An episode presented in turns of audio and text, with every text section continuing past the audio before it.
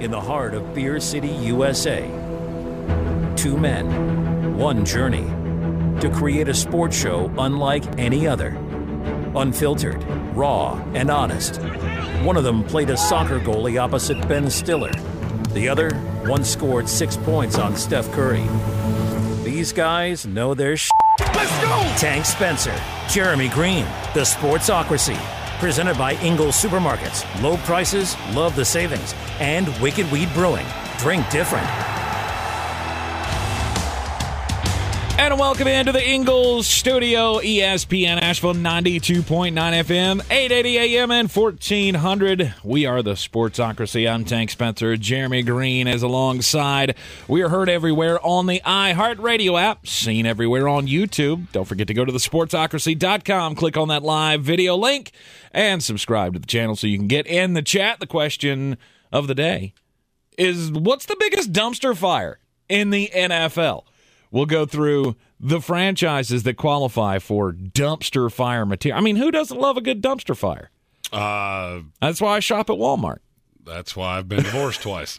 I, I, you know what? I couldn't resist. And that was that was low hanging fruit. You really should. I, I couldn't help it. Had to do it. Had to do it. We'll have your uh, usual segments coming the way over the uh, next two hours here. Green I on green. without a doubt, my favorite just a bit outside story. My favorite weird story ever, Ever. ever, and they're both sports related, and Nice. that never happens. Nice. We also have a uh, a, a weird story that will be uh, tied locally, which is going to be very very interesting. Tied to this program, in fact. Uh, green on green coming your way at the end of this hour. Uh, I mean, if you listen to my picks yesterday, you're welcome. And in the four four o'clock hour, we will have I got five on it. Uh, if you listen to those, you're super welcome. Yeah. Very rarely do you ever hit three money line road dogs in the same day, Mm-hmm. but I did. Maryland tried their best. I mean, tried with everything they had to cost me a perfect night of road dogs, but they couldn't do it. But they couldn't do it. They it. couldn't even lose right. Top of the four o'clock hour. Also, uh, we will be checking in with the voice of the North Carolina Tar Heels, Jones Angell. Be here for Tar Heel time at four o'clock as the Tar Heels uh, have a little bit of a, a little bit of a break here. And they play Georgia Tech coming up this weekend. You'll hear that game right here on ESPN Asheville. 92.9 FM, 880 AM, and 1400. Speaking of college basketball, we got UNC Asheville basketball tonight on our sister station, News Radio 570 WWNC. So it's a full afternoon for me. We got the two hours of the radio show, the uncensored third hour, where we always do Threadbare Thursday. It's anything and everything you want talked about.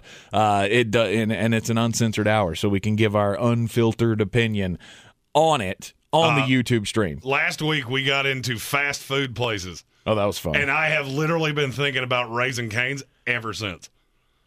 I still, I'm still not sure what that It's is. a but chicken tender place uh, in the the Gulf the Gulf region. Region. the Gulf region. They only have chicken tenders. Okay. You know a place is phenomenal at what it does when it has one entree.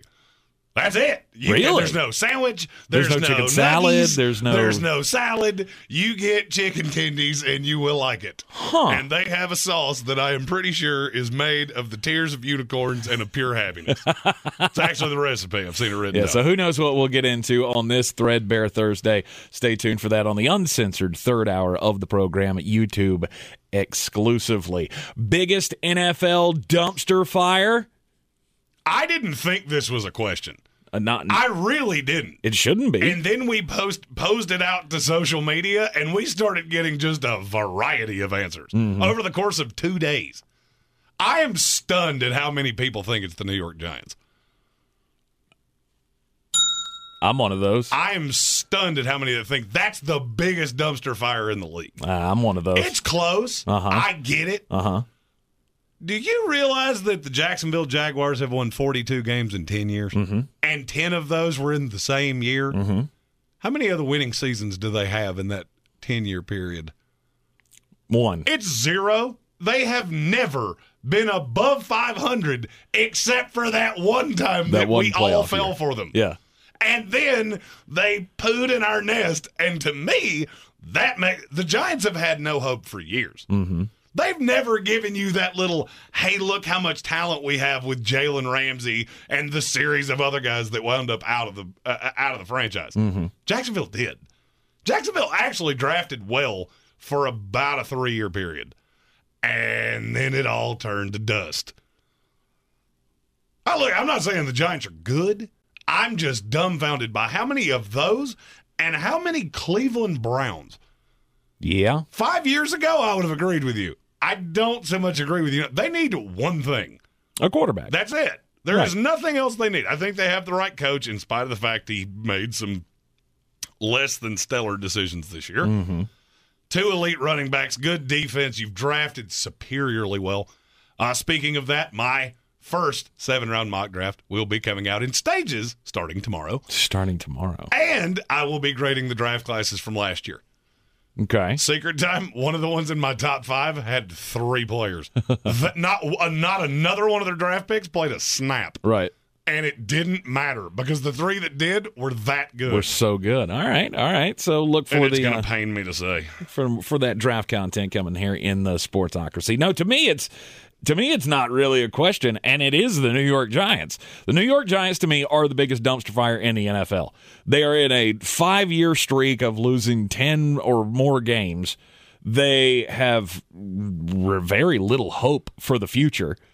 I put Jacksonville in the conversation, but if you're telling me which team has more hope right now, it's Jacksonville, and to me, it's not really close because I've got the quarterback. You think you have the quarterback. Yeah. How many games in 17 did you see number one overall pick? It One. one. The it last one. one whole time. Mm-hmm.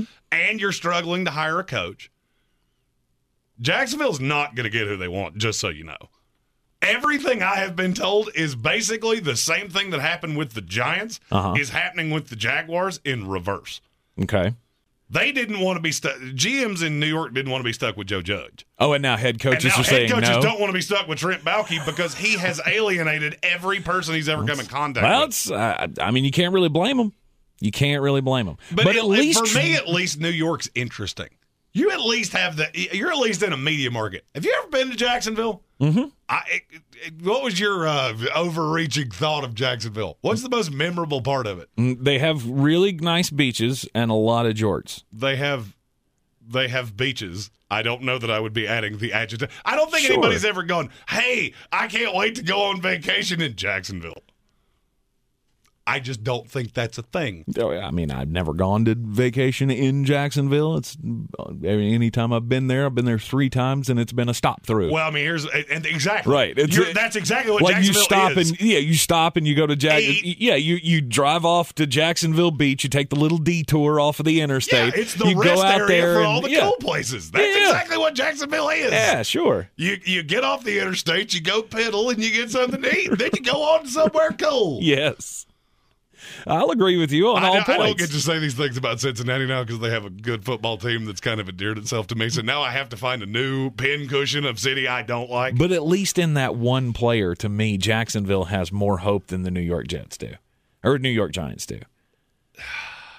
Because I have Trevor Lawrence, because I have what I think he can be. I don't have any of that with the New York Giants.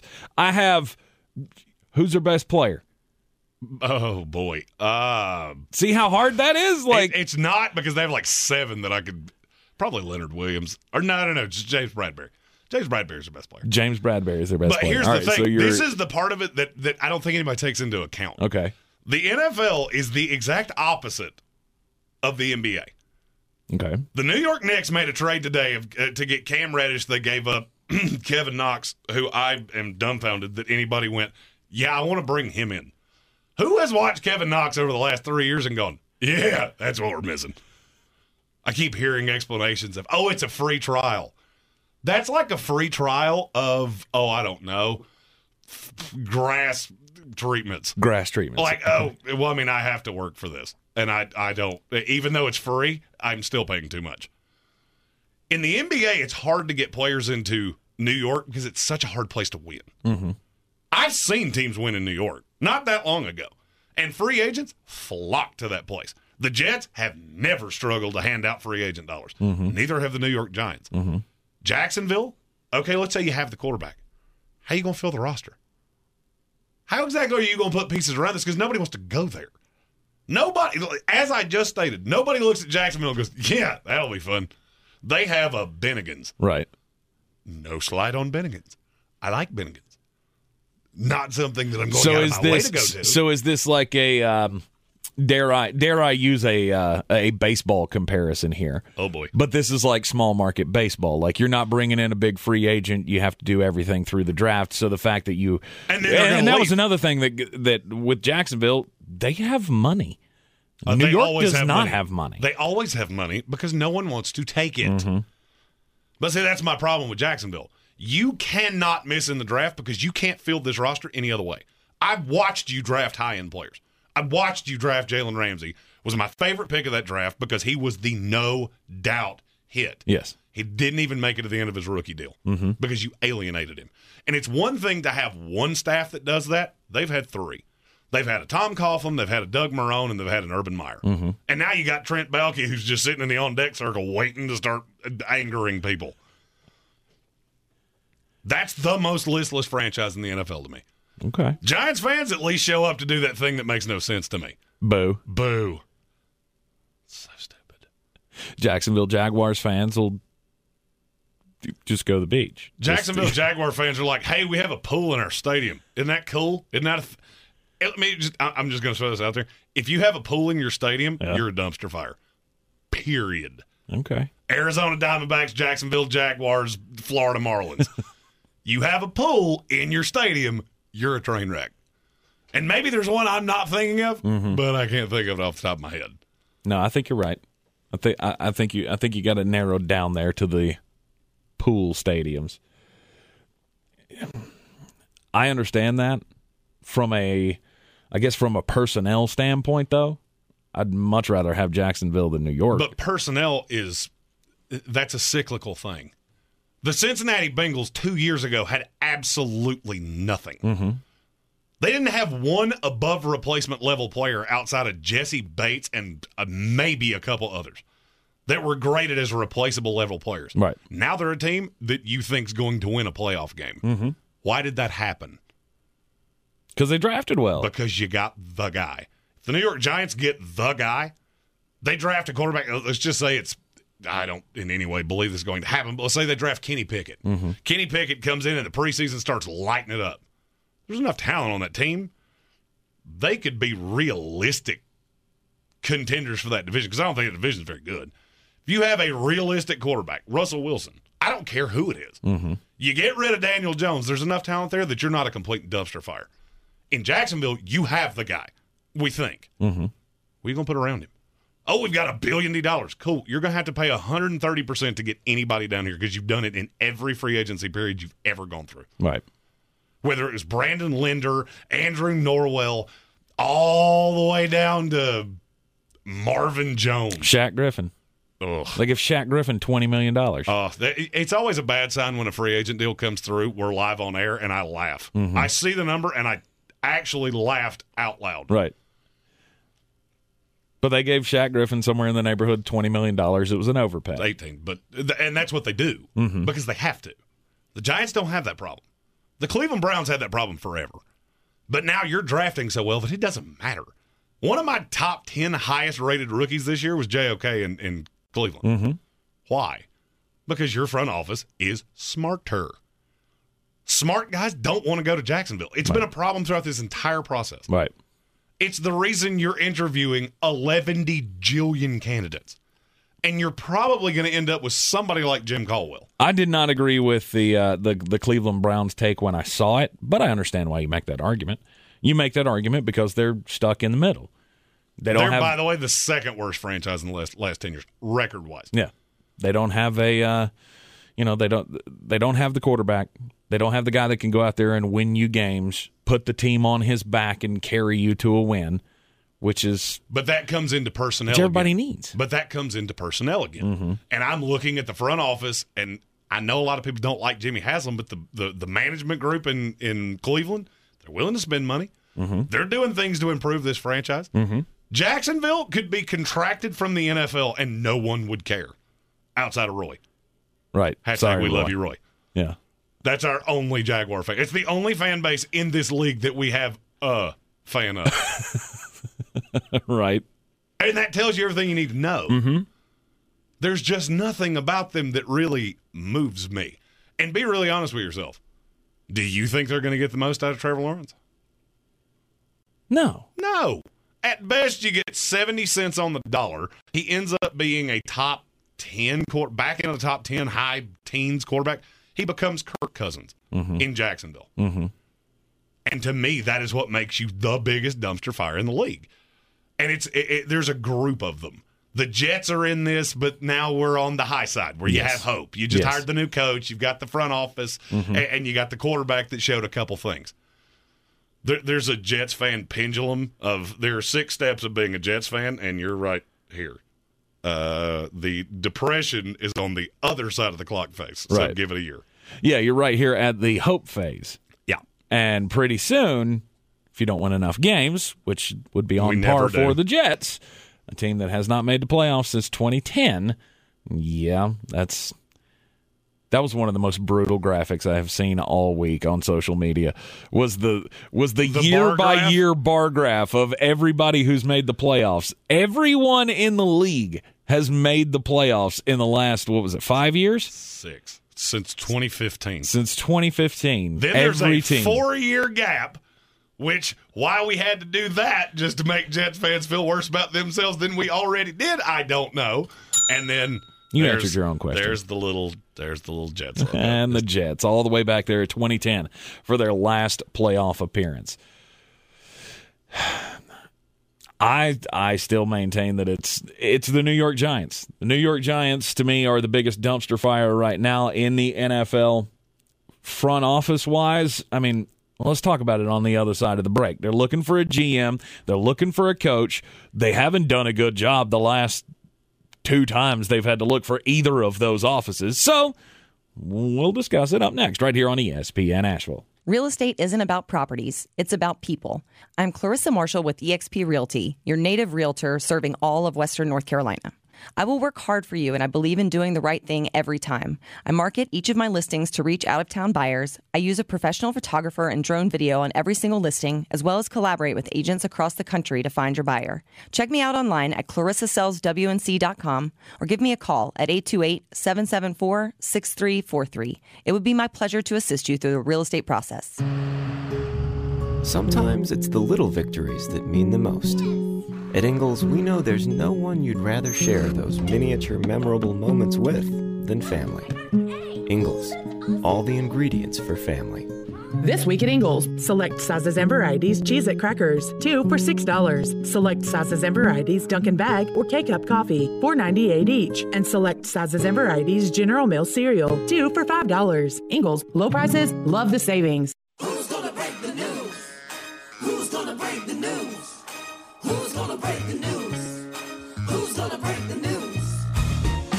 And welcome back into the Sportsocracy. We've got breaking news, Flostradamus. we have breaking ironic news.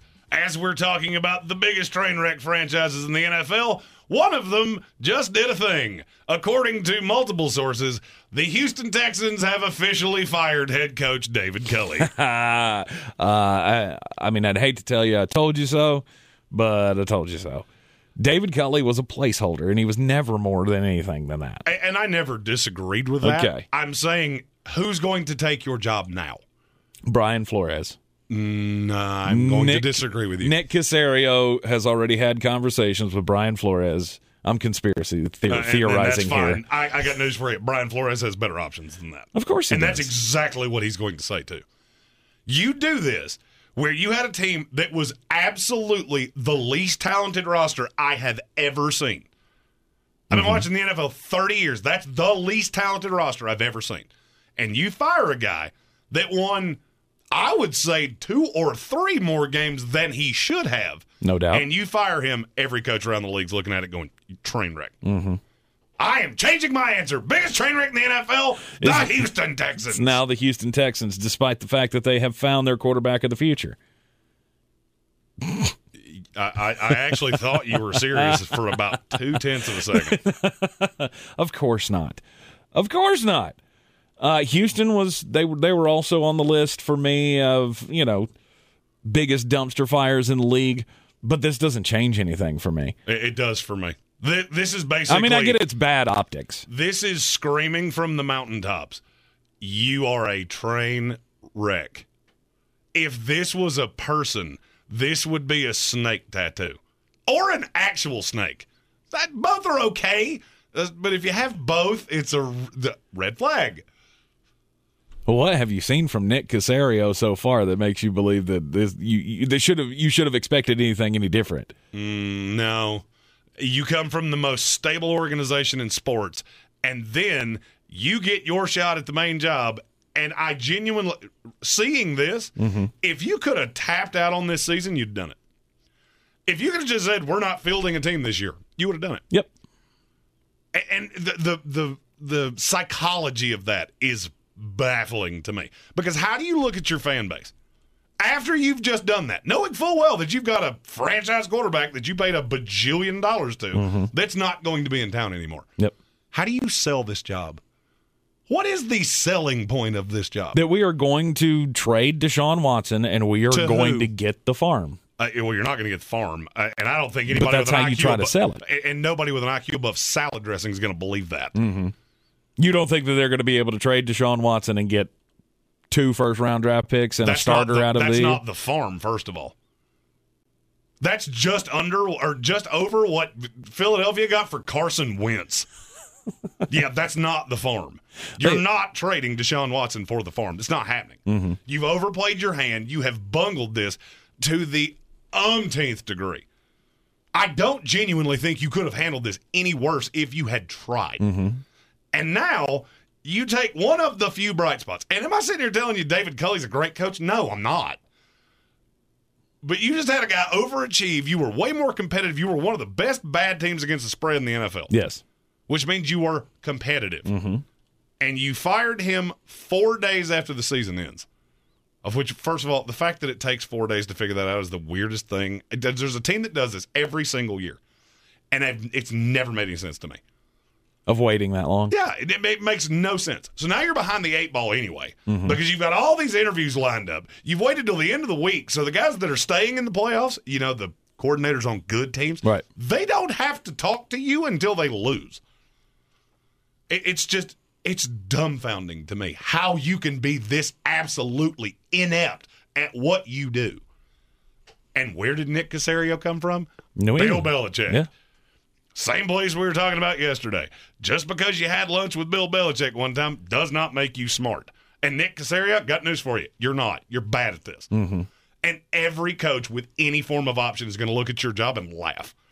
You said Brian Flores, give me a break.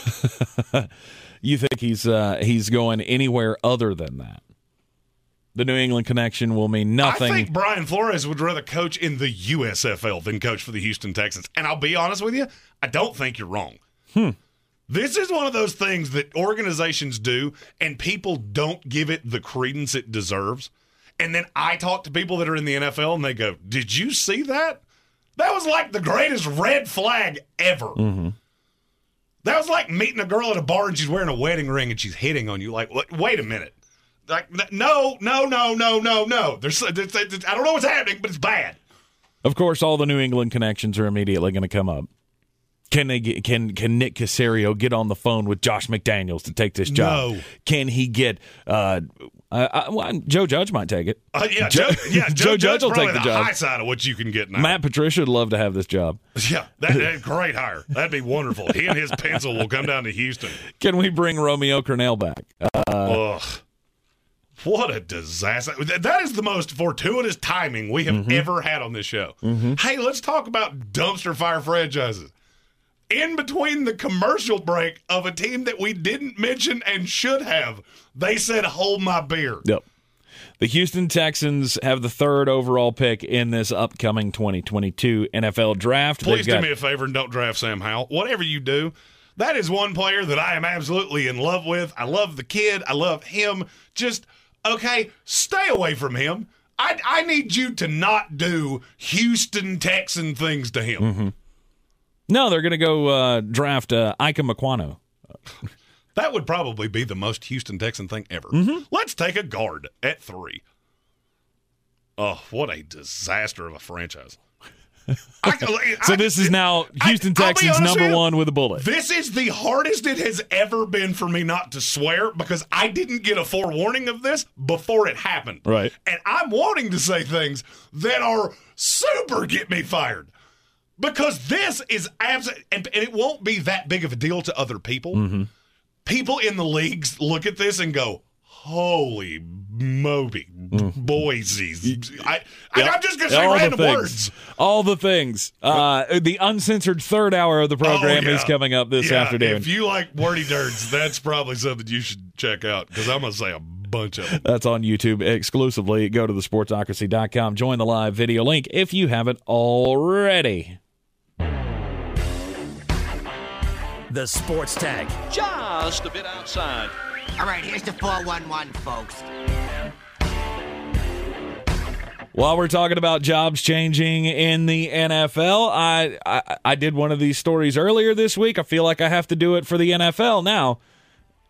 The Minnesota Vikings are requesting to interview Catherine Raiche from the Philadelphia Eagles to be the second female GM in NFL history. I didn't even know that there was one before, but there was one back in the 80s. Like, yeah, between like 82 and 85, there was a female GM in this league. But apparently, the Minnesota Vikings wanting to uh, break down those glass ceilings.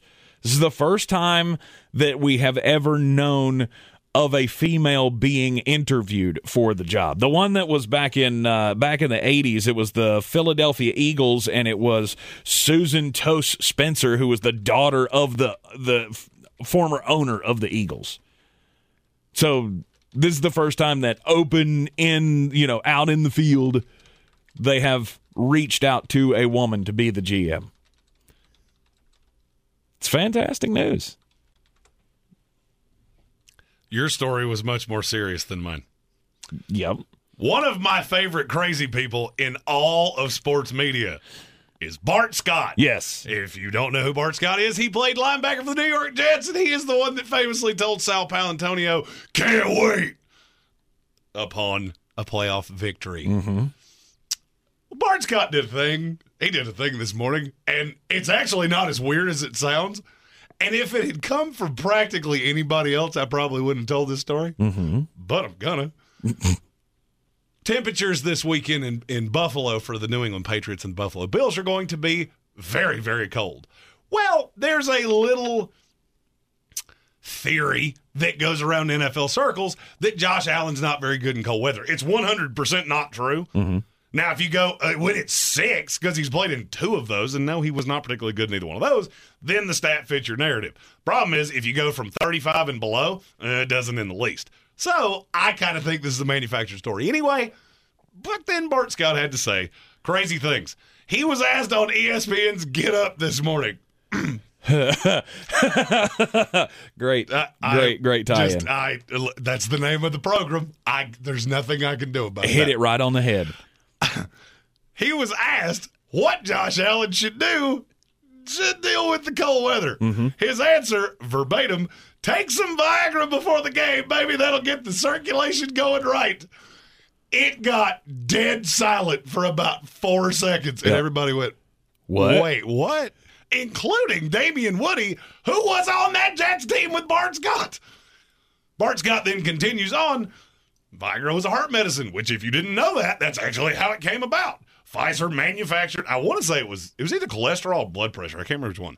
And then it had, you know, the side effect that we all know about Right, now. right. And they went, cool, chicken salad. Eh, We'll just let's do that.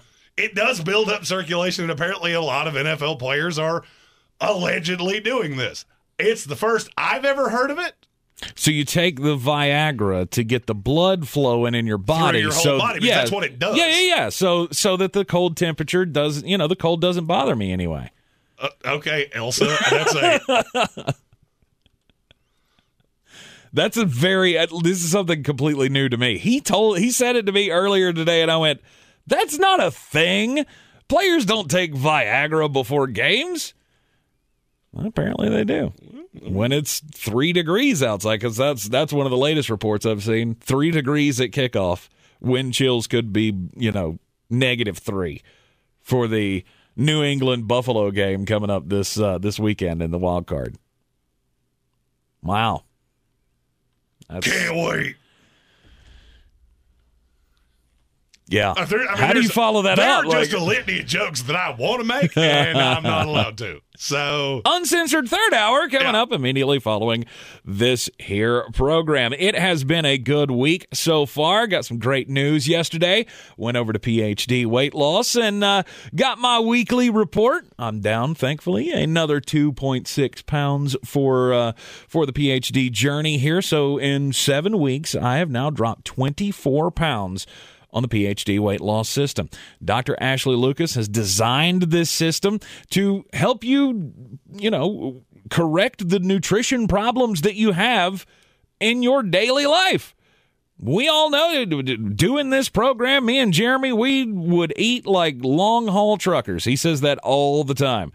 Just burger after burger after burger, and it's no good for you, obviously. Uh, That's one of the not things the way that you're got supposed me to do into this. the position that I was in is that I ate what was most convenient. That's something that this program does unbelievably well. Mm-hmm. Instead of stopping at your local fast food place, you have good for you food that keeps you on schedule and helps in your dietary mission. That's right. Getting the protein up in the body and avoiding all those bad things with sugar in it. It's just it's it's a different way to live and honestly, you do feel better after you have uh, you know, flushed the toxins from your body. And as long as we can stay on this path, I think Jeremy and I are both going to be able to reach our goal weights. We combined need to lose 200 pounds and so far, we've already knocked 40 of it out of the park. You want to make a change in your life in 2022, you need to get healthier like I do. You know, maybe it's not just for you. Maybe you want to set the example for your family like I do.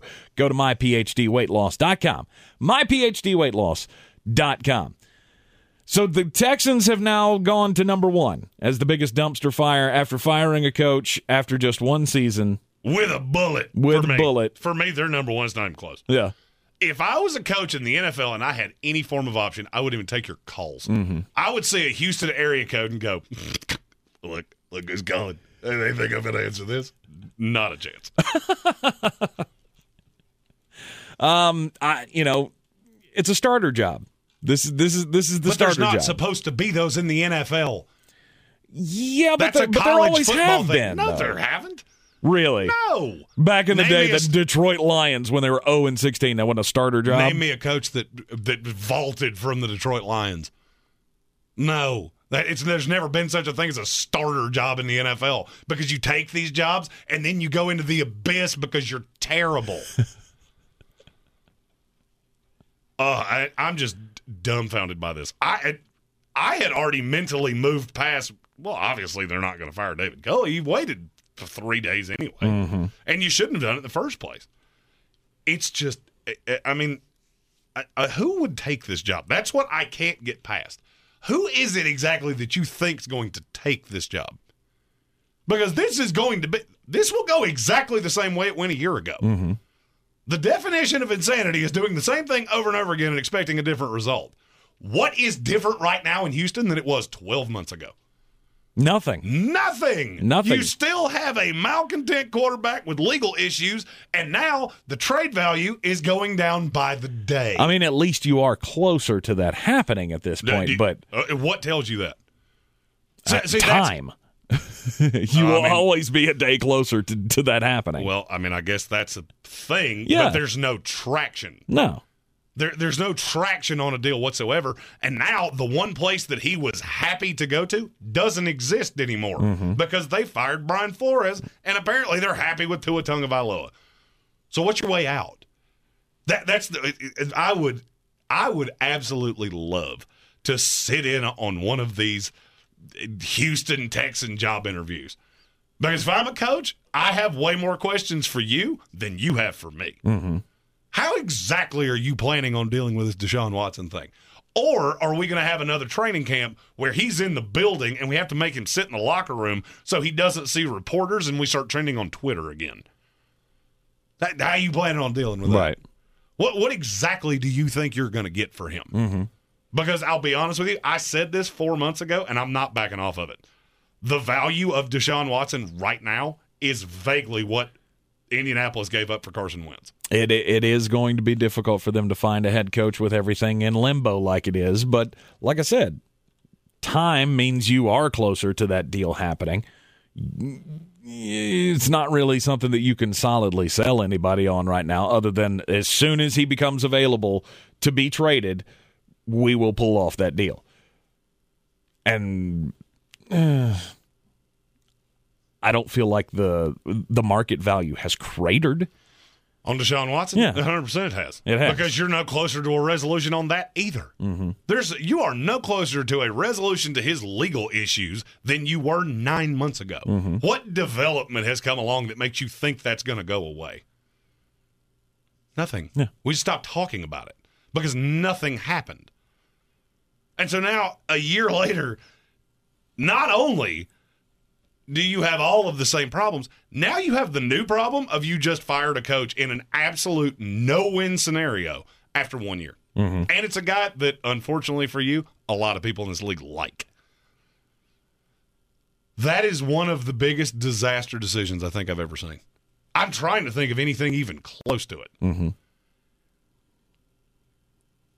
What a dumpster fire. So we got the Houston Texans, we got the New York Giants. I feel like they were my number one. The more you keep talking, the more I think you- you're probably right. Houston is the biggest dumpster fire. Um, the Jets have hope. I feel like Jacksonville has hope, but it's a god awful front office. So you can't really put. I don't think you could put those three, or I guess four, in the same category now. Yes, the Jets are bad. Yes, the Jets have have have lost a whole bunch of games in the last ten years. But I mean, you got to look at what they did last year. I mean, you got a quarterback, a running back, a wide receiver, starting guard. You got a couple of good defensive pieces in the draft. You got two top 10 picks coming up this year. I mean, the Jets have all the hope in the world, Oh, yeah. in my opinion. But then you look at a place like Chicago. I think Chicago deserves to be in that discussion as well. Where do they rank on the dumpster fire scale to you? Which team are you? Chicago. They're nowhere near any of the teams we're talking about. But they're probably the head of the next tier. Okay. I was going to say, I mean, you got no head coach, you got no GM at this point. Whoever's going to have to take this job no, is but it's a reasonably alluring job. Mm-hmm. You've got defensive talent. You've got young defensive talent. I mean, you got big city, loyal fan base, all those things, but with all of that comes the pressure of those jobs as well. Justin Fields is he is what he is and you're stuck with him now. You don't have the first round pick this year because you got Justin Fields. I mean, you got you got okay money coming up for the offseason. They're 13th in the league in money. You're going to get rid of the Allen Robinson headache. I mean, the Allen Robinson talent. Well, I mean, I mean, yeah, but it's been a headache. Not really. He hasn't said much. I think to me, Allen Robinson's been fantastic about that. Mm-hmm. I'm looking at the list of coaches that have been fired after one year, and it's just blowing my mind. Can you name a coach that since 2000 has been fired after a year? Not off the top of my head. Steve Wilks was the most Uh recent. Yeah, yeah, with the Arizona Cardinals. Uh, Al Groh with the New York Jets. Mm-hmm. Marty Schottenheimer, Art Shell on his second tour of duty with the Raiders. Cam Cameron, who went 1 and 15. Jim Mora, who was a complete disaster. Hue Jackson, same thing I just said about Jim Mora. Mm-hmm. Mike Mularkey, and then Trent Baalke did it two years in a row with Chip Kelly and Jim Tomsula. Oh, Jim Tom Oh, Sula. Jim that was Tom awful. Sula. I am 100% convinced Jim Tomsula was Gardner Minshew's dad. there is almost no doubt in my mind that if you if you go down the rabbit hole there, What that- made you think about that? What made you think that? What, Tomsula? Yeah. Okay, I want you to take a look at Gardner Minshew with that open shirt and the big belt buckle. picture what his dad looks like, or brother, or close relative. Let's put it that way. Right. Picture what that person looks like, and then Google Jim Tomsula. It's the same person. It's the same guy. Okay. See, you had talked me. I said this months ago that David Culley was going to get fired, and you had talked me off of it, saying, "Well, I mean, I mean, he's any doing a be- right. He's doing a better job than you expected him to. Why would they do it?" And and yeah, now it's it, now it's even tougher to make sense of it. You know, live here on the air. and and that's the beauty of live radio. Sometimes things happen, and you just go, Right. "Oh, why?" I'm just, wow. Also in the dumpster fire category. I, I, feel like, despite the fact that their record is is where it or where it was this year and where they're picking in the draft, Detroit doesn't belong on this list. Do you think? Absolutely. As a total dumpster fire, just there's no hope for that franchise. They're They- 31 games below 500 in the last 10 years. I understand that. Yeah, they belong in the train wreck tier. Oh, you hired a good GM and you had one good draft class. Mm-hmm. Swell. Mm-hmm. Uh, sorry, I got 25 years of history here. That's uh, it's 25 to one. Ask Missouri how how good that feels. You put them in the same category as the others that we're talking about. 100 percent I do. Okay. 100 percent I do. By the way, did you? It, I, I made a little joke there, and you didn't. No, I did didn't you see the on it. score of the Missouri game last night? No. Apparently there's been a, a, a story from a fake account check for check marks that's Mm-hmm. all i'm gonna say that Cuonzo Martin got fired today because Missouri was down 27 to 4 with 10 minutes to go in the first half against Arkansas last night. Nice. Their fir- their second basket of the game Uh huh. was with 8 minutes to go in the in the first half. They wound up getting beat by 43 or something like that. Mm-hmm. Total aside, I just as that's that's a game that I personally wagered on. Right. And I, you know, victory laps. They're fun. So, Den- so Detroit, you're putting in this Hundred percent. I don't see how you could possibly not. Okay. Washington football team. I put them right there too. Hmm. Is that because of you don't believe in Ron Rivera? Is I- it just because they don't have the quarterback? there. Okay. So uh, the the problem with Washington is you have a problem at the head of the snake. Daniel Snyder is your biggest problem, and that's the one thing you can't get rid of. Exactly. And, and I mean, I, I could say the same thing with the with the the whole Ford syndicate with the Lions. That's that's the reason I can't put Cleveland in here mm-hmm. because yes, your owner's a. Let's let's be nice here and say he's a little eccentric. Mm-hmm. Eccentric's the nice way of saying jerk. Just mm-hmm. I, I learned that. Then I realized how many times I've been called that, and I went, "Oh, well, that's that's not nice." Okay. the Jets, the Giant. I mean, there's a slew of them. Yeah. that after the seventh coach, uh, okay, what hasn't changed here? Oh, the culture, which comes from the ownership group down. Mm. I have two other candidates for this, and they're both in the same division. And I'm pretty sure a bunch of people listening are not going to like what I have to say about this. Well, it's the Carolina Panthers. Just go with me on this. What if? You got to play the what if game for Carolina. They got a lot of things that we really like, right? But what if? What if Matt Rhule doesn't turn it around in year three? What if Sam Darnold continues to be Sam Darnold? What if Christian McCaffrey continues on this path of just always hurt, never playing? You got a lot of problems. Uh, you also have a bajillionaire owner who Sure. has shown a propensity to spend. Mm, Uh. You can you will be out of the Sam Darnold thing, and the McCaffrey deal is is movable.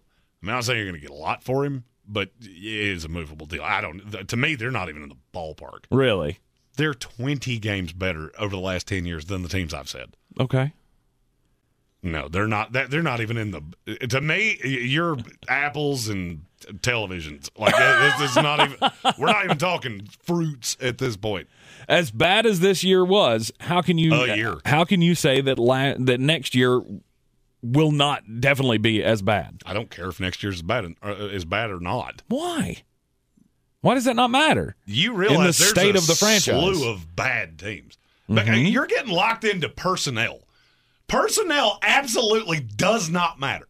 You can get cycles of, oh, we, well, we're bad. Mm-hmm. If your culture's good, that's going to revert. You ever wonder why the Jacksonville Jaguars, New York Jets, Cleveland Browns, Cincinnati Bengals, I, I could keep the Detroit Lions, you ever wonder why they're always bad?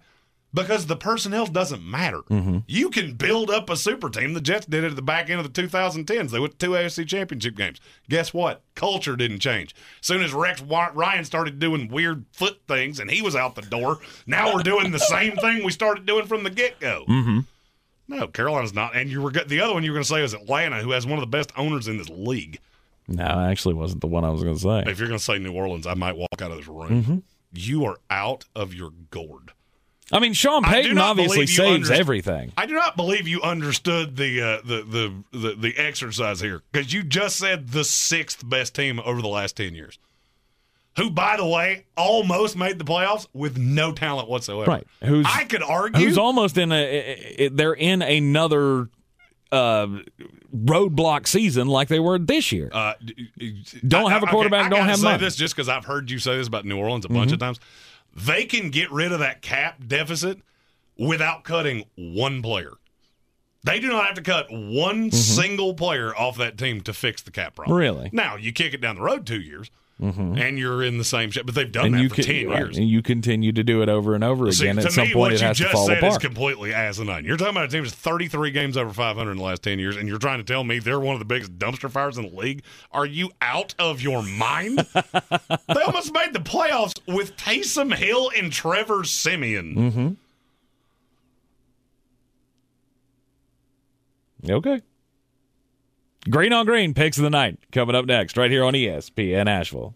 Rogue Combat Club, Asheville's home for comprehensive martial arts training, has a goal for our community one that's stronger, more fit, and unwavers in its support of one another. Rogue Combat Club's instructors have competed at the highest levels and offer classes for everyone from young children to adults in Brazilian Jiu Jitsu, Muay Thai, and wrestling.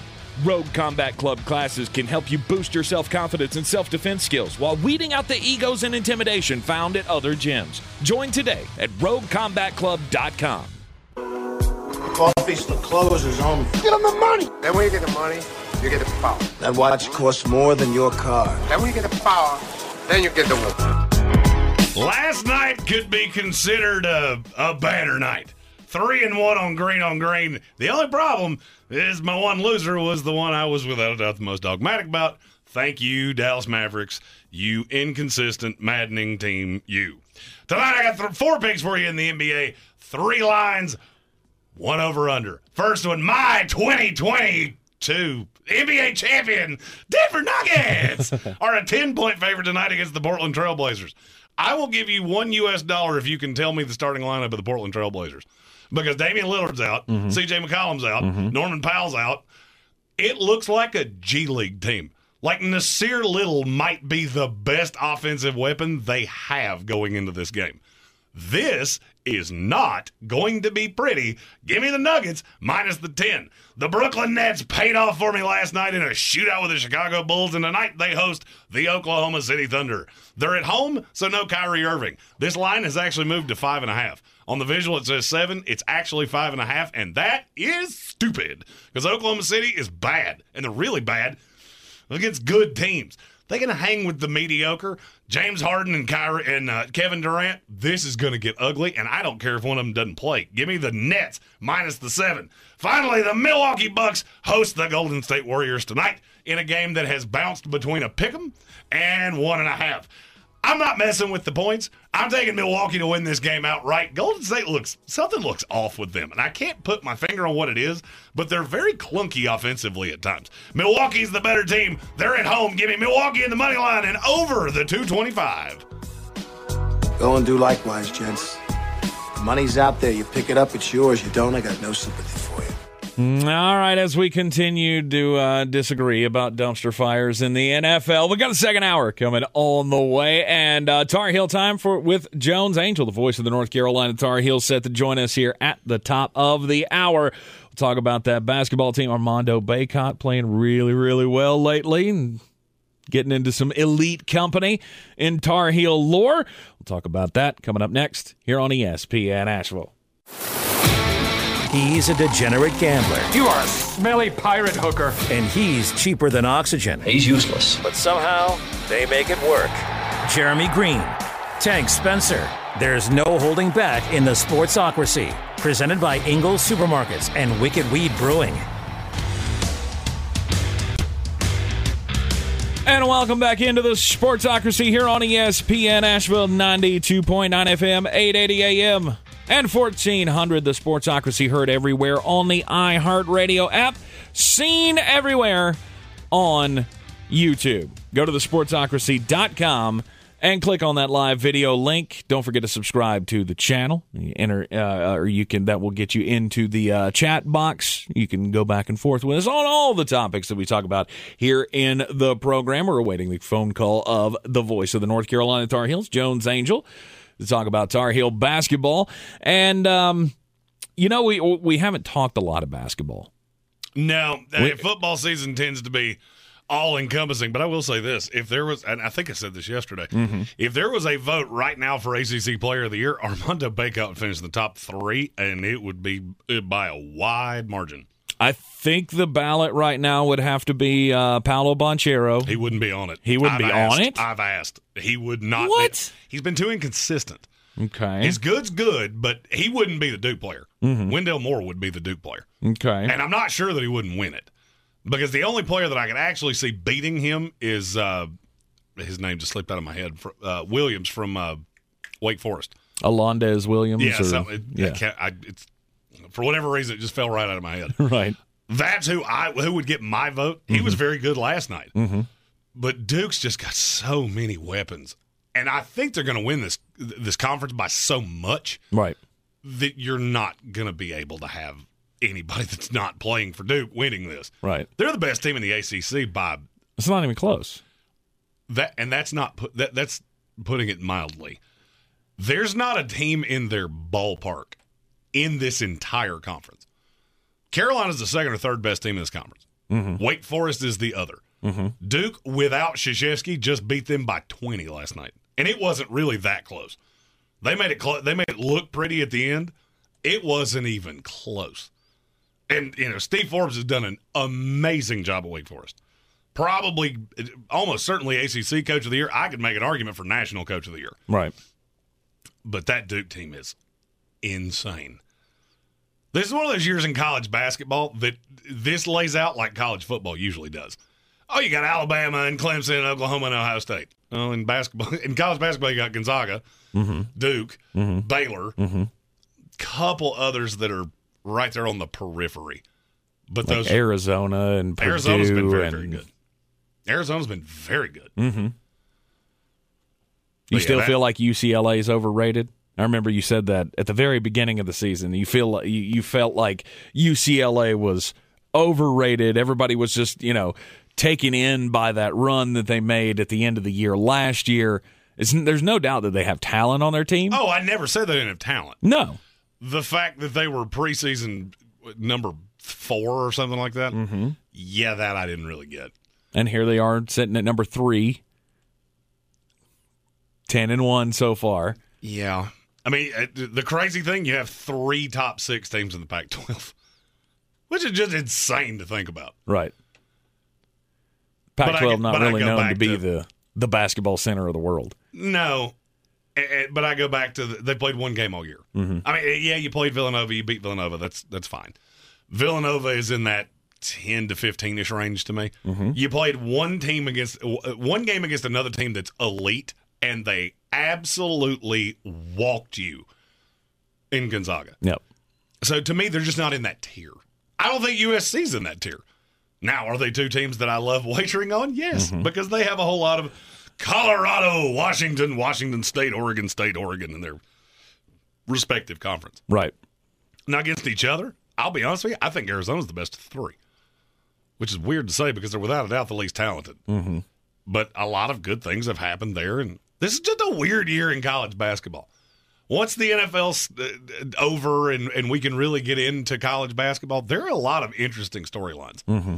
Not a lot of maybe nationally relevant. I, I think the high high of, of college basketball is about all anybody's going to really care about, and then Right. you know the Carolinas, the the, local Dukes. teams, yeah. But this will be an interesting tournament because there is not a huge amount of difference between the seventh best team in the country Mm-hmm. and the 47th best team in the country. To me. To me. Right.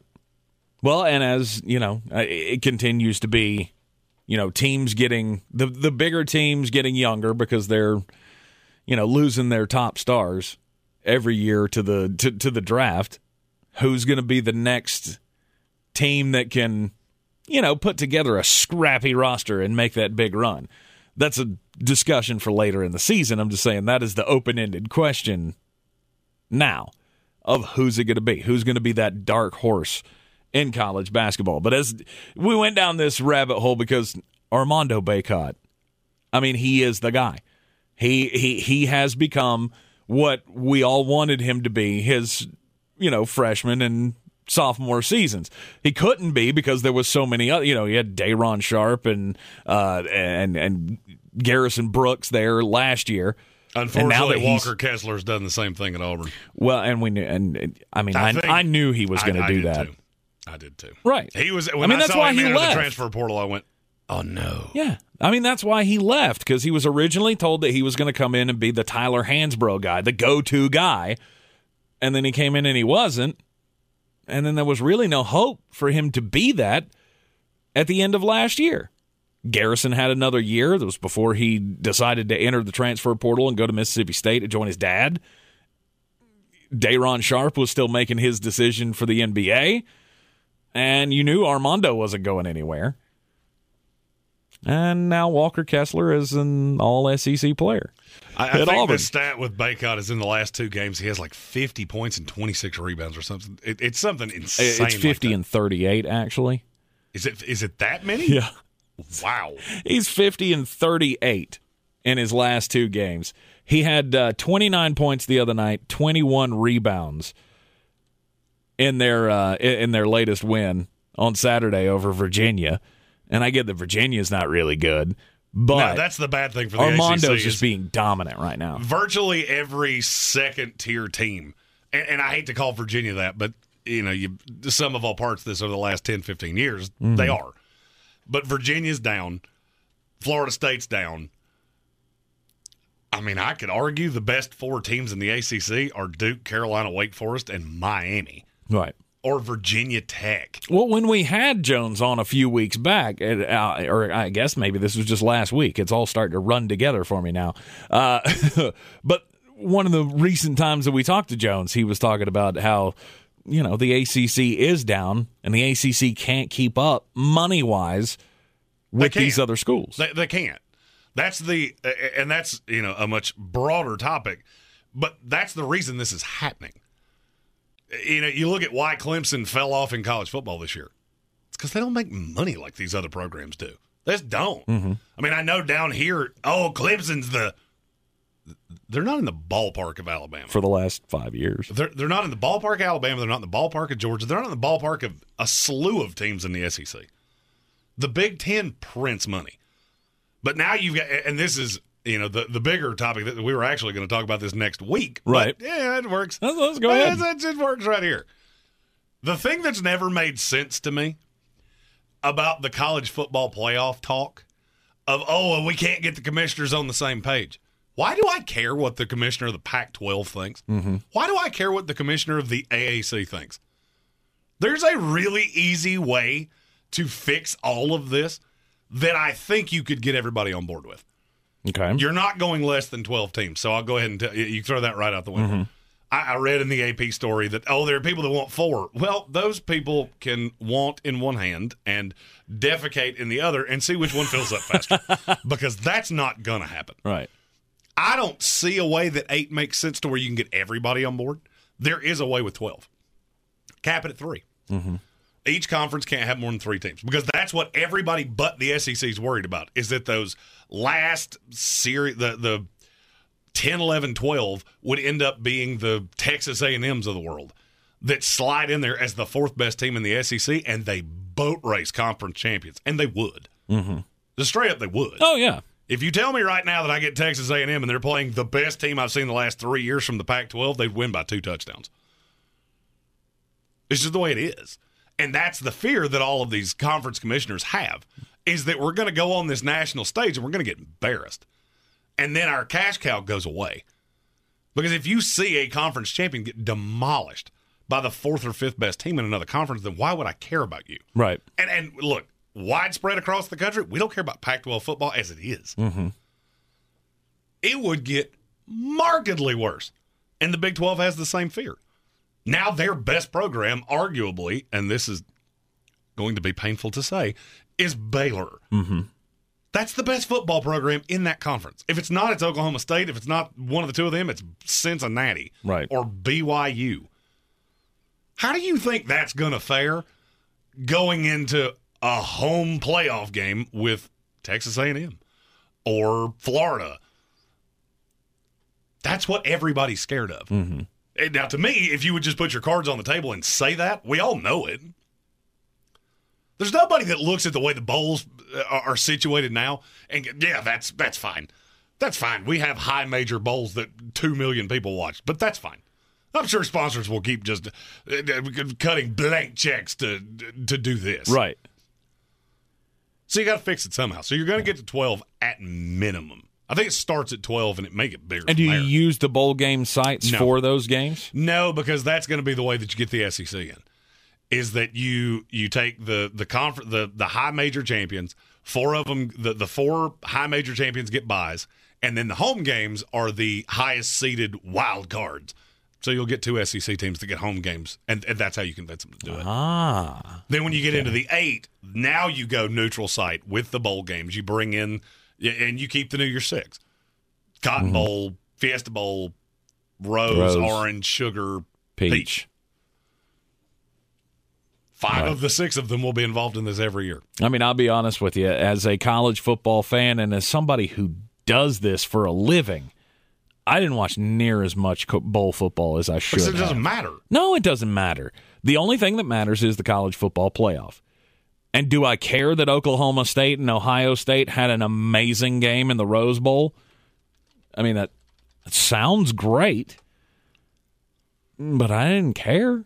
And I went back and watched the highlights, and I was completely fine with it. Oh, I mean, and there were some there were some good games, Mhm. and and I've heard the rationale of they're using this to get guys ready. They're going to play next year, and that's all well and good.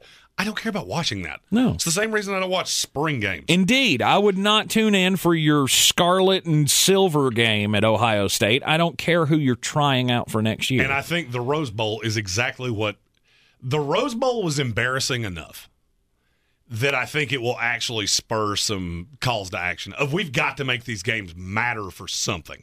Because for Utah, that was one of the high water marks for the program. And they gave up a bowl record receiving yards to Jaxon Smith-Njigba, who was the third receiver at Ohio State. Mm-hmm. That's a bad enough look that it will instigate the movement. And I think that's where we're at. But to what Jones said, the money is so discrepant at this point between the top 10 and everybody else. Right. I mean, I don't know if this is true. I just saw this reported in passing the other day. But the word on the street is the Texas A&M boosters spent anywhere between 25 and 30 million dollars in NIL deals for all of the guys that they're bringing in in their number 1 recruiting class Does that this year. surprise you? No, it doesn't surprise me, but I, I, guess the number just kind of shocked me. I, and it baffles me that it shocks you. This is exactly what I told you was going to happen. Mm-hmm. The discrepancy in college football, as soon as you enter money into it, it becomes wider. Because it, it- with those NIL deals and things like that, everybody wanted to talk about things that didn't matter. Oh, but what is it fair to the kid? Well, the kid's getting a scholarship. Mm-hmm. Okay, so uh, uh, spare me on the fair. If you want to, you want to fight that fight, that's fine. I've done it as many times. as I'm going to do it. I'm not going to do it anymore. No, you lost. But you, uh, I didn't lose anything because you're watching the NCAA fall apart. How in the world did I lose? It's happening exactly how I told you it would. Number one recruiting class in the country. Who'd it go to? The one with the most money. Hmm. I, I'm sure that's an accident. I, I'm sure Texas A&M never had the number one recruiting class in the country ever. Mm-hmm. The first year you got NIL deals, weird. They did. They're going to have the deepest defensive line you've ever seen two years from now. Mm-hmm. But I'm sure that had nothing to do with I'm sure it had nothing to do with the fact they have the deepest pockets in Well, of all of it college did. football. Of course it did. There you go. You turned this into an arms race. That's what the transfer portal did. That's what the NIL deal thing did. And now the discrepancy is bigger. There was never not a discrepancy like this. The problem is mm-hmm. boosters couldn't do anything with it. Booster can only give so much money because you can only do so many things with it, and there's there's grants and different ways the NCAA could manage where money that was given to programs and where it went. Mm-hmm. NIL, it's Wild Wild West. Oh yeah. If T Boone Pickens' family wants to put every player on scholarship for $2 million, he could do it until I'm long dead. Right. And it wouldn't even put a dent in his bank account. Oregon, you find it weird that it doesn't matter who the coach is, they still recruit at a high level? Mm-hmm. Hmm. I'm sure that has nothing to do with Phil Knight. I, I'm sure it doesn't. That is just an irony. And the, and this is what we were having the you know when we were having the fight of should they or should they not. This was your concern, and it was my concern as well. Oh, It's going to blow how are the you going to do it? How, yeah, but and here was the thing: how do you control it? We can't control it. Oh, you 100% could have controlled it if you'd gotten in front of it from the get go. If you'd gotten in front of it from the get go, because now it's the Wild Wild West. Mm-hmm. It is, you can do whatever you want to do. Bubba Ray's Tire Shop in Oklahoma, if they want to put every Oklahoma Sooner on scholarship a second Oh, time yeah. for $500,000, they can do that. Mm-hmm.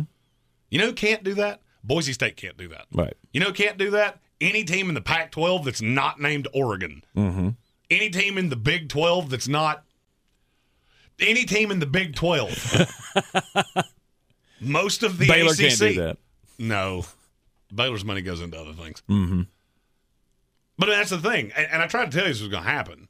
And everybody, it, it, it's one of the things that, that becomes comical to me when we have discussions like this. You know, we talked about the NIL thing and paying players, and everybody wanted to talk about fair.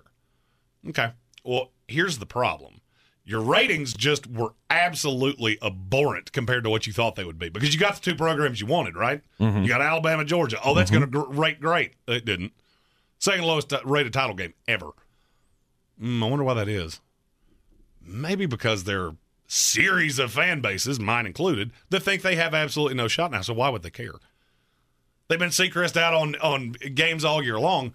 Why would they care now? Mm-hmm.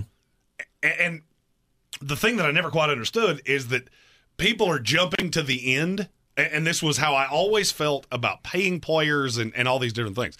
You're jumping to the end without seeing all the landmines that are in between where we were and where we are now. Mm-hmm. And now you're literally crawling across them. And nobody seems to care. I mean, I'm watching this sport crumble at its base. Two thirds of programs have no shot, Mm-hmm. And nobody seems to want to care. You're the first person I've actually heard say Texas A&M spent a bajillion dollars on the recruiting class. Mhm. You're the first person I've ever heard say that. Mhm. I knew it, That's why I said it because I'd heard no one else say it. and nobody seems to care. Well, no, because they're they're also under the assumption it's always been this way. No, when Jimbo Fisher comes like out this. and says, "Oh, you know, we used to pay players, and now you can do it legally," everybody goes, "Oh, see, there's your evidence. They've always been paying players. And now it- they can just do it open, out in the open, and they can do it better." and there's no limit to it. Mhm. That's the biggest. Pro- a- a- am I stupid enough to say that? Oh, players weren't players weren't getting paid. No, I'm a Florida State fan. Okay, uh, we know better. I, I know where way more of the bodies are buried than I need to. But now there's no limit to it. Now you can just do it out in the open. I don't care. Come to Texas A&M. I'll pay you a million dollars. Charlie Batch just did it with Caleb Williams. Come to Eastern Michigan, and, and the company I work for will pay you a million dollars a year. That really what you wanted in college football? You think it's gonna le- you think it's gonna lead to a really watchable product? Because I don't, and I never have. And now we're here. I am kind of shocked at, uh, at at at some of these numbers though. Like the Orange Bowl, the Orange Bowl had a had 17.2 million viewers. I'm I'm kind of surprised by that. I thought it would be lower. I mean, and that's that stays about where it's been through the through the CFP. Mm-hmm. 16.6 for the Cotton Bowl, 16.6 for the Rose Bowl. Ew, and then not so good then- for the other ones. There you go. The Sugar Bowl see, was because you just said the 9.8. two that were playoff games. And then you said the Rose Bowl, which rates on the Which West Coast always, anyway. yeah. That that the, the Rose Bowl will always, no matter what happens, it will rate in the Midwest and it'll rate on the West Coast. That's the reason they call it the granddaddy of them all. Yeah. Now look at the Fiesta Bowl. Yeah, the Because uh, I've already seen it. the Fiesta Bowl was eight. Yeah. Do you know what that was from the last time that it was played between a and I don't really know how to a prodigious one of the one of the blue blood because Notre Dame was in it. Mm-hmm. So Notre Dame brings its own set of eyeballs anyway because it's Notre Dame. Right. Last year it was Iowa State and Oregon. So uh, sorry, that's not an apples to apples comparison. No matter how bad you want it. to be. Right, right. It was down forty percent from the last time there was a blue blood program in it. Mm-hmm. That that not ironic to anybody? And this is see, this is the the the getting to the finish line of it's all well and good that you want to play pay players. There's only so many spots at Alabama and Georgia and Ohio State and Texas A&M, Mm-hmm. And you have completely cut the legs out of the other 80 institutions, and you got coaches that are bailing water because why would I want to continue to do this? Right. We got a potential return coming from one of the playoff teams in the NFL. Will it matter? Will it not matter? We'll talk about it up next, right here on ESPN Asheville. You are in the Sportsocracy. Don't forget to check us out at thesportsocracy.com. Pernicious, adjective, having a harmful effect, especially in a gradual or subtle way. Now, Wicked Weed's flagship IPA, winner of a silver medal at the U.S. Open Beer Championships, isn't harmful unless you're a competing IPA. Brewed in the mountains of western North Carolina, Pernicious IPA will destroy your expectations for all others in its class. Pernicious IPA inspires you to enjoy fresh and often. Order up at wickedweedbrewing.com. Wicked Weed Brewing, the official craft beer of Furman Athletics. Drink different, drink responsibly. I believe real estate isn't about properties, it's about people. I am Clarissa Marshall with eXp Realty, serving all of Western North Carolina. Navigating the home buying and selling journey can feel overwhelming at times, and that's why having an agent who cares about you and your needs is key. I'm a native of Western North Carolina, and I close over a home a week. I'm an expert in the market, pricing my sellers correctly to net you the most money, and working as a skilled negotiator for my buyers. Please give me a call today at 828 774 6343 to set up a complimentary market analysis.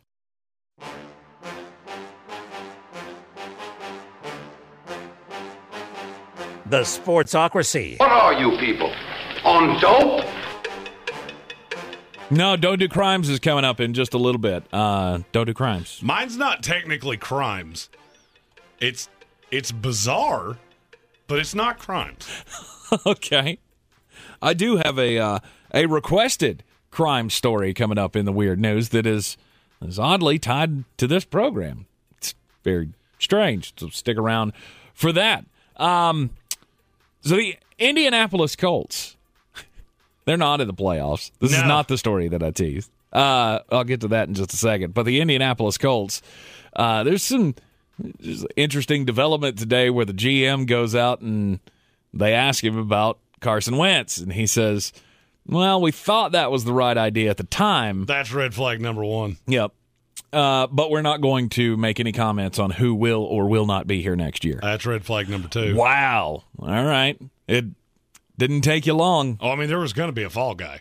There, there was no doubt there was going to be a fall guy in Indianapolis. You miss the playoffs like that, Mm-hmm. somebody is going to have a head. And roll. who else can you blame? You Uh, can't. for bla- me, I'd blame. I'm I'm blaming Frank Reich. Of course, you're blaming Frank Reich. You hate Frank Reich. Uh, It's not that I hate him. I just don't think he's a head coach. Right. His game management. He is the most overrated head coach I think I've ever seen. Solely because game management wise, he's Mike McCarthy bad, Mm-hmm. And nobody ever talks about it, and I don't know why. The fact that team's not in the playoffs and the Pittsburgh Steelers are Right. is dumbfounding to me. Well, obviously, it was the Indianapolis Colts loss that opened the door for the Pittsburgh Steelers to get into the playoffs. And for once, Ben Ben Roethlisberger and I agree on something. You don't have a shot to win this week, so just go out there and have some fun. See what you can do. He didn't say it exactly like that. Oh, sure he did. He said, "We have no shot. We're just going to go out there and have fun." I believe sarcasm might be. Uh, I, I think it might be lost on you. Um. Oh. Oh. You were saying he was being sarcastic a little bit. Well, I don't know why he would be because everything he said is absolutely true. I the more you talk about this game, the more I absolutely love taking the Steelers side of this mm-hmm. because the line keeps getting bigger. Oh yeah. And I think that's an error in judgment. I don't think that's the way that should be.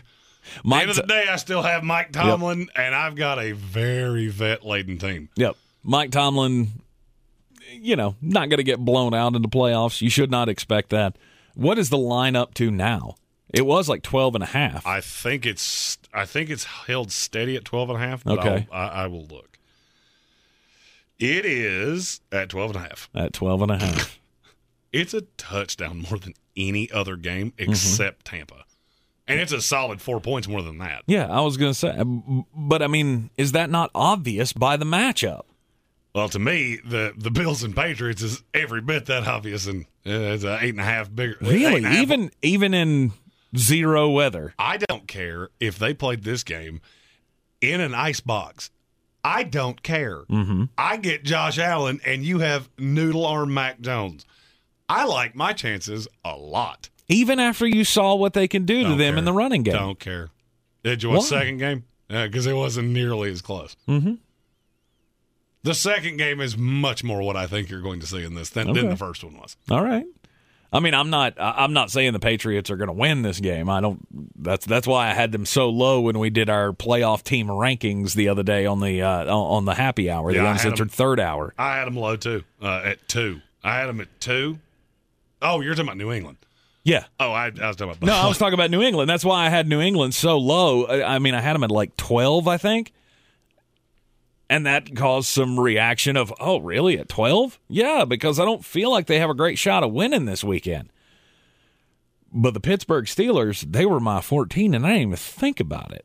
Philadelphia. or was Philadelphia was my 14. Pittsburgh was my 13, and I didn't even think about it. Because, yeah, I think Pittsburgh's got a little bit more of a shot to beat Kansas City than Philadelphia has against Tampa Bay this weekend. But that's, you know, that's just my homer side talking again. A little bit.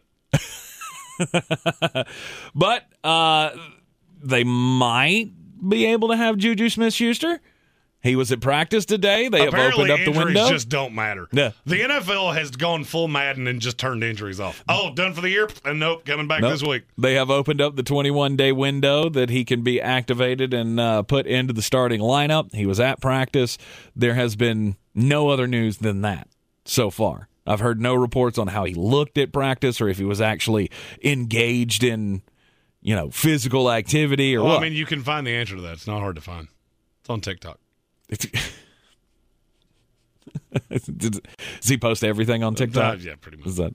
I think everybody posts everything on TikTok. But even if they had Juju Smith Schuster, would it matter?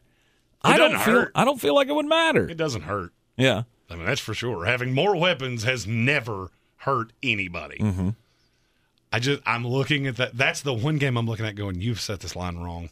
You have set this line wrong because that Pittsburgh defense is better than people think it is. Uh, look, I'm not saying Pittsburgh's going to win. Mm-hmm. I'm saying this idea that they're going to get beat 45 to 3 is Ben's last game, and you think they're going to get shellacked. Okay. Guess you didn't pay attention to old Cowboy Hat Bennett in that fun little uh, Disney finale of the uh, college football season. that doesn't. I mean, Ben doesn't have any shot of getting to that. Oh no, I'm not. This ain't gonna be. This ain't gonna be a deep run. No, they're not Like- getting out of the first week. I But was it's going to gonna be close. I was gonna say they'd be lucky to win this week. On the weird scale, there's Vegas, there's Florida, and there's Asheville. Let's get weird, Asheville. All right, this is officially the first time I've ever had a weird story be requested by a listener of the program because they know the person involved in the story. Rob Johnson sent this to me yesterday. Bristol, Tennessee man sentenced in unemployment fraud scheme. Yes, this is exactly what you think it is. Um, 57 year old Larry Whitted. He pleaded guilty because he was involved in a scheme to get pandemic assistance, uh, unemployment assistance. The weird part of the story to me is that is, is what the court documents say. Whitted and others conspired to collect personal identification information of more than 35 co conspirators, including 15 inmates in the custody of the Virginia Department of Corrections. So they were making pandemic unemployment benefits claims for dudes who were in jail I don't, in don't Virginia. you're, I don't think you're allowed to do that. I don't think you. I don't think you're allowed to do that. Um, he, uh, he he he he refused to be uh, or declined to be indicted. He went ahead and you know like oh okay you got me you got me, and this is apparently an in-law of uh, Rob Johnson that he does not like very tied, much. Tied to the in-law. It- it's not actually an in-law. I saw what he said to you. Yeah, Member of the family, something like that. right, I- exactly. he's in the comments. He could specify that for us. Yeah, exactly. Uh, so here you go, uh, and it cost the it cost the government half a million dollars. Don't do crimes. Don't do crimes. Don't do crimes. Uh, my story's not crimes. Okay. My story is about a giant pickle, and he is the mascot of a collegiate summer baseball team. I did not know that was a thing, but apparently it is. Yeah, they are. Uh, the the team is the Portland Pickles, and the mascot's name is Dylan the Giant Pickle. This will be the first time I have ever used visual aids for a weird news story. Yesterday, the Portland Pickles allowed Dylan the Giant Pickle to take over their Twitter handle. Mm-hmm. It was a mascot takeover, and well, let's let's just be honest. Dylan Dylan was a he was a he was a bad boy. He was a bad pickle because he posted a picture that is very oddly cropped. Mm-hmm. According to him and the team, he was giving a thumbs up. I'm going to put the, the image on screen. I'll also put it on my Twitter at the Flostradamus on Twitter. Uh, the caption said, "New phone, who dis?" And he's sitting in a very compromising position. He's just what he's he just claims on, is a thumb. he's just on display for you. I laughed at this until I almost cried Uh huh. because they had to, the poor somebody came into work today and had to apologize for the Twitter actions Of course they did. of a pickle. There's words I never thought I was going to say back to back ever. In my entire life, I never thought I would say those words in that order. Mm-hmm. Order has been restored, and the team has uh, resumed control of the of the Twitter page. No Dylan- word, no word on if uh, if Dylan has been sanctioned. Dylan the pickle. Yeah, uh, and, and they- apparently he tagged a slew of large companies. Mm-hmm. One of them was Snickers. Okay. Because it satisfies you. I, I don't. that- I don't know. I don't know. and there's just said maybe you need a snickle, and it was a Snickers inside of a pickle, which is Gross. without a doubt the most repulsive thing I've seen today. Wait, is that like a thing? Is that like a the, something that people do? No, like was- hollow out a pickle I- and put a Snickers bar in it. I don't know the answer to that, but their Photoshop team did a very good job of it. Uh, if it if it is, that's something that a pregnant woman created. I, I mean, that's that's fine. I like weird- pickles and I like Snickers bars. Not I together. don't think I would do it together. No, if you can't stand salted caramel, Jeremy, I don't think that you're going to like a pickle with a Snickers bar inside I, it. I'm glad you said that. Uh huh. So uh, Eddie Fox, our our uh, cohort here at iHeartRadio, apparently they had a discussion this morning about Girl Scout cookies Mm-hmm. because there is a new Girl Scout cookie. Ooh. It is a brownie Mm-hmm. in the disc shape of a cookie Okay. that has a big blob of caramel in the middle of it. And That looks absolutely repulsive to me. Why? How is a pre-produced brownie going to be good in cookie form? It's not gonna be gooey. That's it's Could not be. how. How? I don't know. Like they do the chewy Chips Ahoy cookies. I don't know how they make them so chewy. It's whatever preservatives or Oh. plastic they put in them that Yeah, made them um, do that. Yep, Seacrest out. They're And then that's- awesome. And that is why I'm out. Best Girl Scout cookie. What is it? It's the Thin Mint. It's not close. You're wrong. No, Ah, not. you and Mark Starling. It's That- number that- one. Go in to everybody's Facebook page. book. They're having a vote on best uh, uh, on best Girl Scout cookie. hmm It's either that or the the the caramel delight. That was uh, uh, Eddie's wife Amanda. That was her selection. Mhm. I agree with Annie, and I didn't know this cookie had a name, but apparently it's called a tagalong. That's the lemon one. No, it's the peanut butter, the chocolate peanut butter patty. oh, Yeah, yeah, fantastic. I'm good. Oh, the, the the chocolate peanut butter patty is without a doubt that is the Rolls Royce of the Girl Scout cookie. Wrong. A thin mint tastes like toothpaste. No I'm out. toothpaste. If you could find me some toothpaste minty. that tastes like that, I mean, you can, you can do anything. It depends on how. If, if you want your teeth to fall out of your head, you can use the thin mint as toothpaste if you want to. just crush that sucker up, paint it right on. Uh, to, to me, the thin mint, without a doubt, the most overrated of the Girl Scout cookies. And the, the, the reason that this came up is that uh, the season, which I didn't know there was a season. Yeah, Girl Scout cookie season. I, I've never gone, hey, I would really like to have a Girl Scout cookie, and them not been available. But when they're available, you go, yeah, I'm in. See, that's the hook of the Girl Scout cookie. It's not always available. You got to wait for Girl Scout cookie season to come in. Is that like the McRib?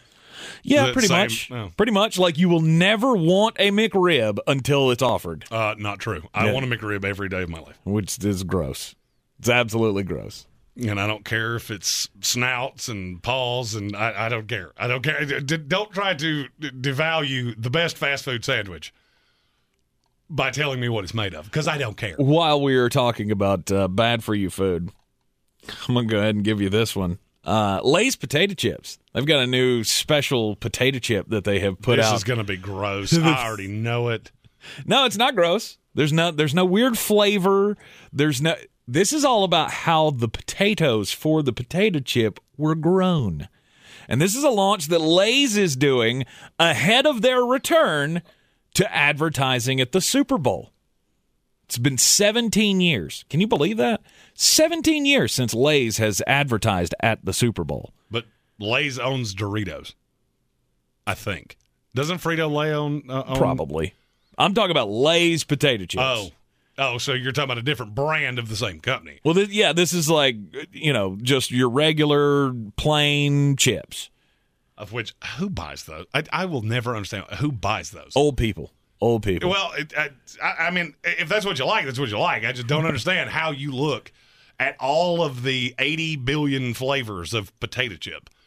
And go, yeah, I just want the salt. ones." Doritos are wonderful. Yeah. Salt and vinegar, barbecue, wavy, Mhm. ranch. The wavy ranch lay, cheddar sour cream. unbelievable.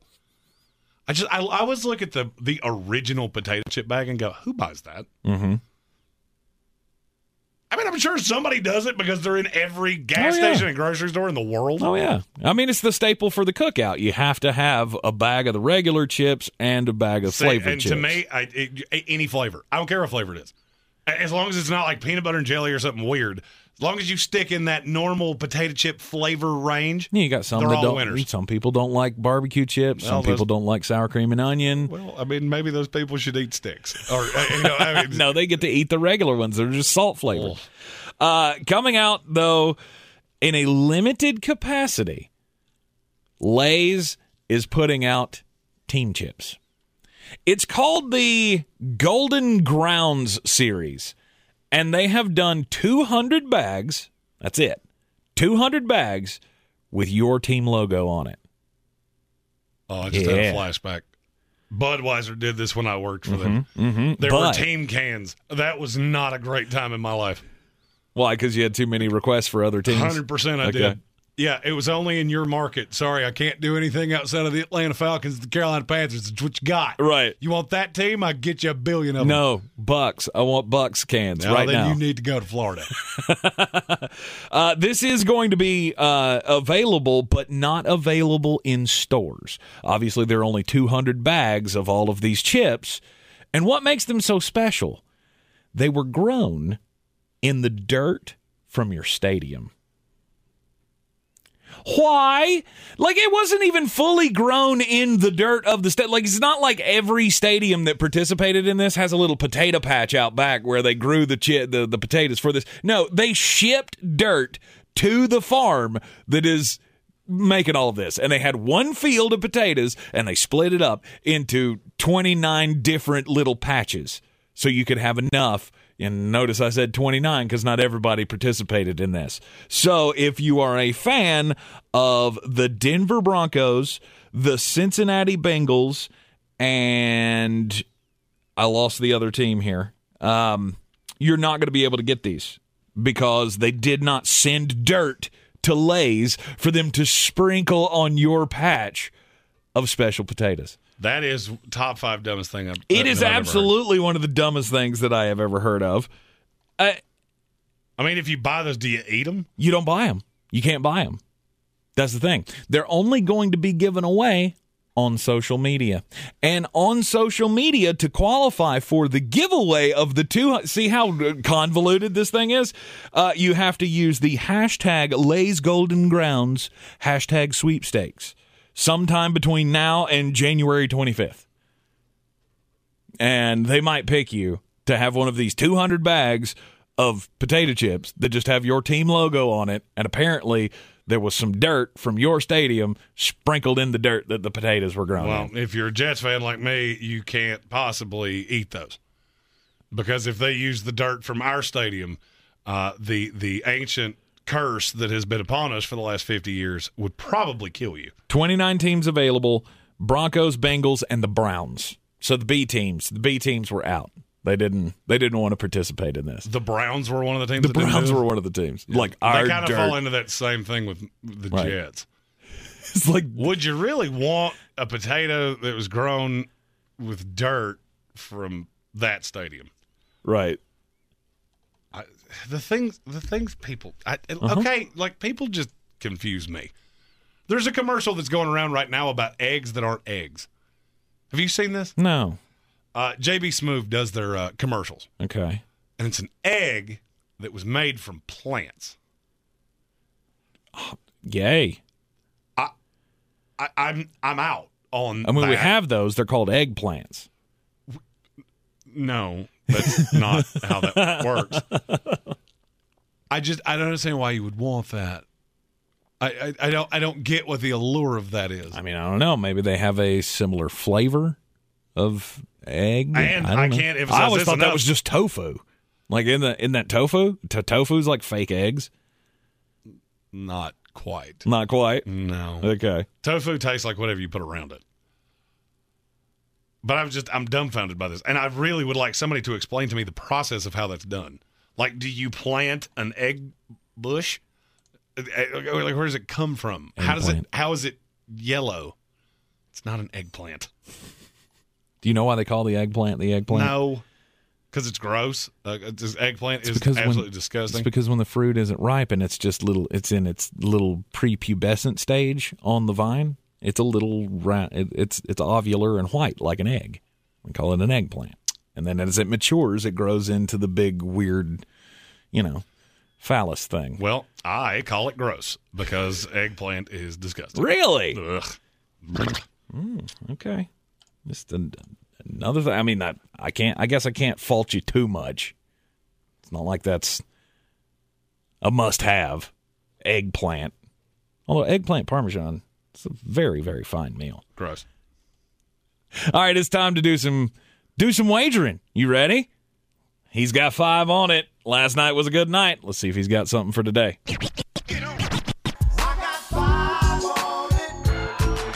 Last night, you know, I just I, I did something that's very rare. I hit three money line road dogs.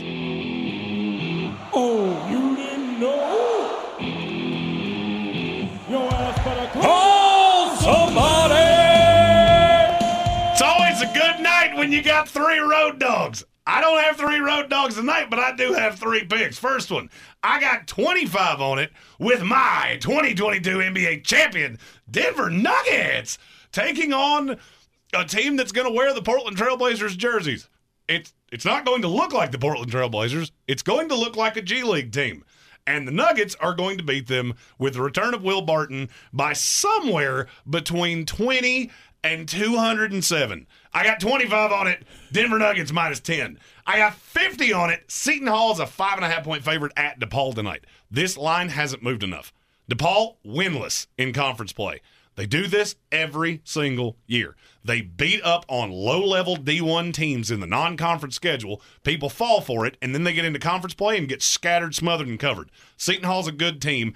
The, the, the Syracuse transfer, whose name, again, just went right out of my head, his coming out game was over the weekend. He's going to keep doing it. The kid's incredibly talented. I got 50 on it, Seton Hall minus five and a half. Finally, I got 75 on it. 225 is the over under between the Golden State Warriors and the Milwaukee Bucks. That's ridiculously low to me. Mm-hmm. This Golden State team is not particularly good def- defensively when they're not at full strength. At this point, Klay Thompson looks like more of a diversion than he is an actual offensive weapon. I like Milwaukee to win, but I absolutely love the over to cover, so I got 75 on it. If you were with me last night and you've been with me every night since we started this last week, I have taken my $500 starting bankroll and turned it into $773. That's with juice, that's with everything. And you can do the same by going to betus.com using promo code SPORTSOCRACY. They will give you 125% deposit match. If you put in 100 US doll hairs, they will give you 125 in free play tokens that you can use to put 5 on it. And that is a heck of a turnaround after Monday night because that, that one did not go your way.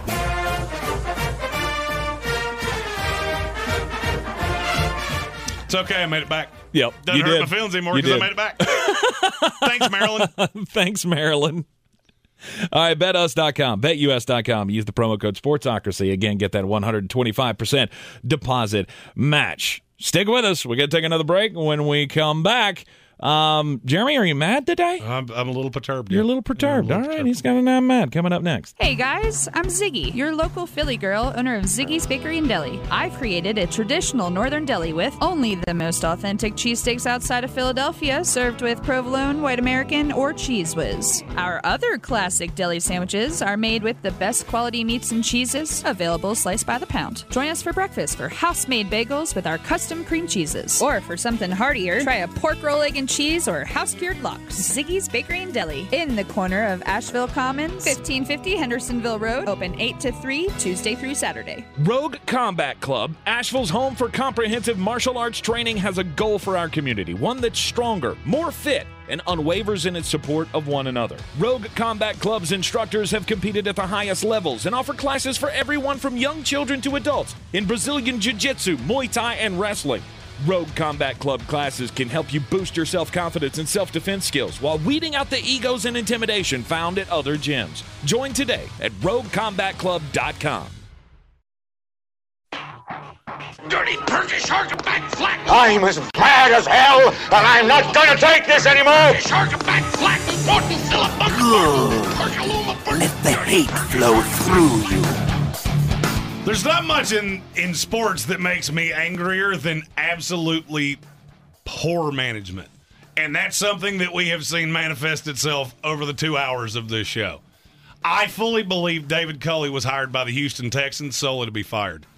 Jack Easterby and Nick Caserio have ma- have basically shown to be completely inept at the running of a franchise. But what makes me mad is that you did this to a guy that didn't deserve it. You came into a job that you mishandled so badly that nobody with options would ta- would take it. So you give it to the one guy who's never gotten a sniff as a head coach because he would take it, and you used him as a sacrificial lamb for your absolutely god awful decision making. You bumbled the Deshaun Watson thing. Last year, Jack Easterby was fla- following players home from the facility to see what they were doing away from the facility.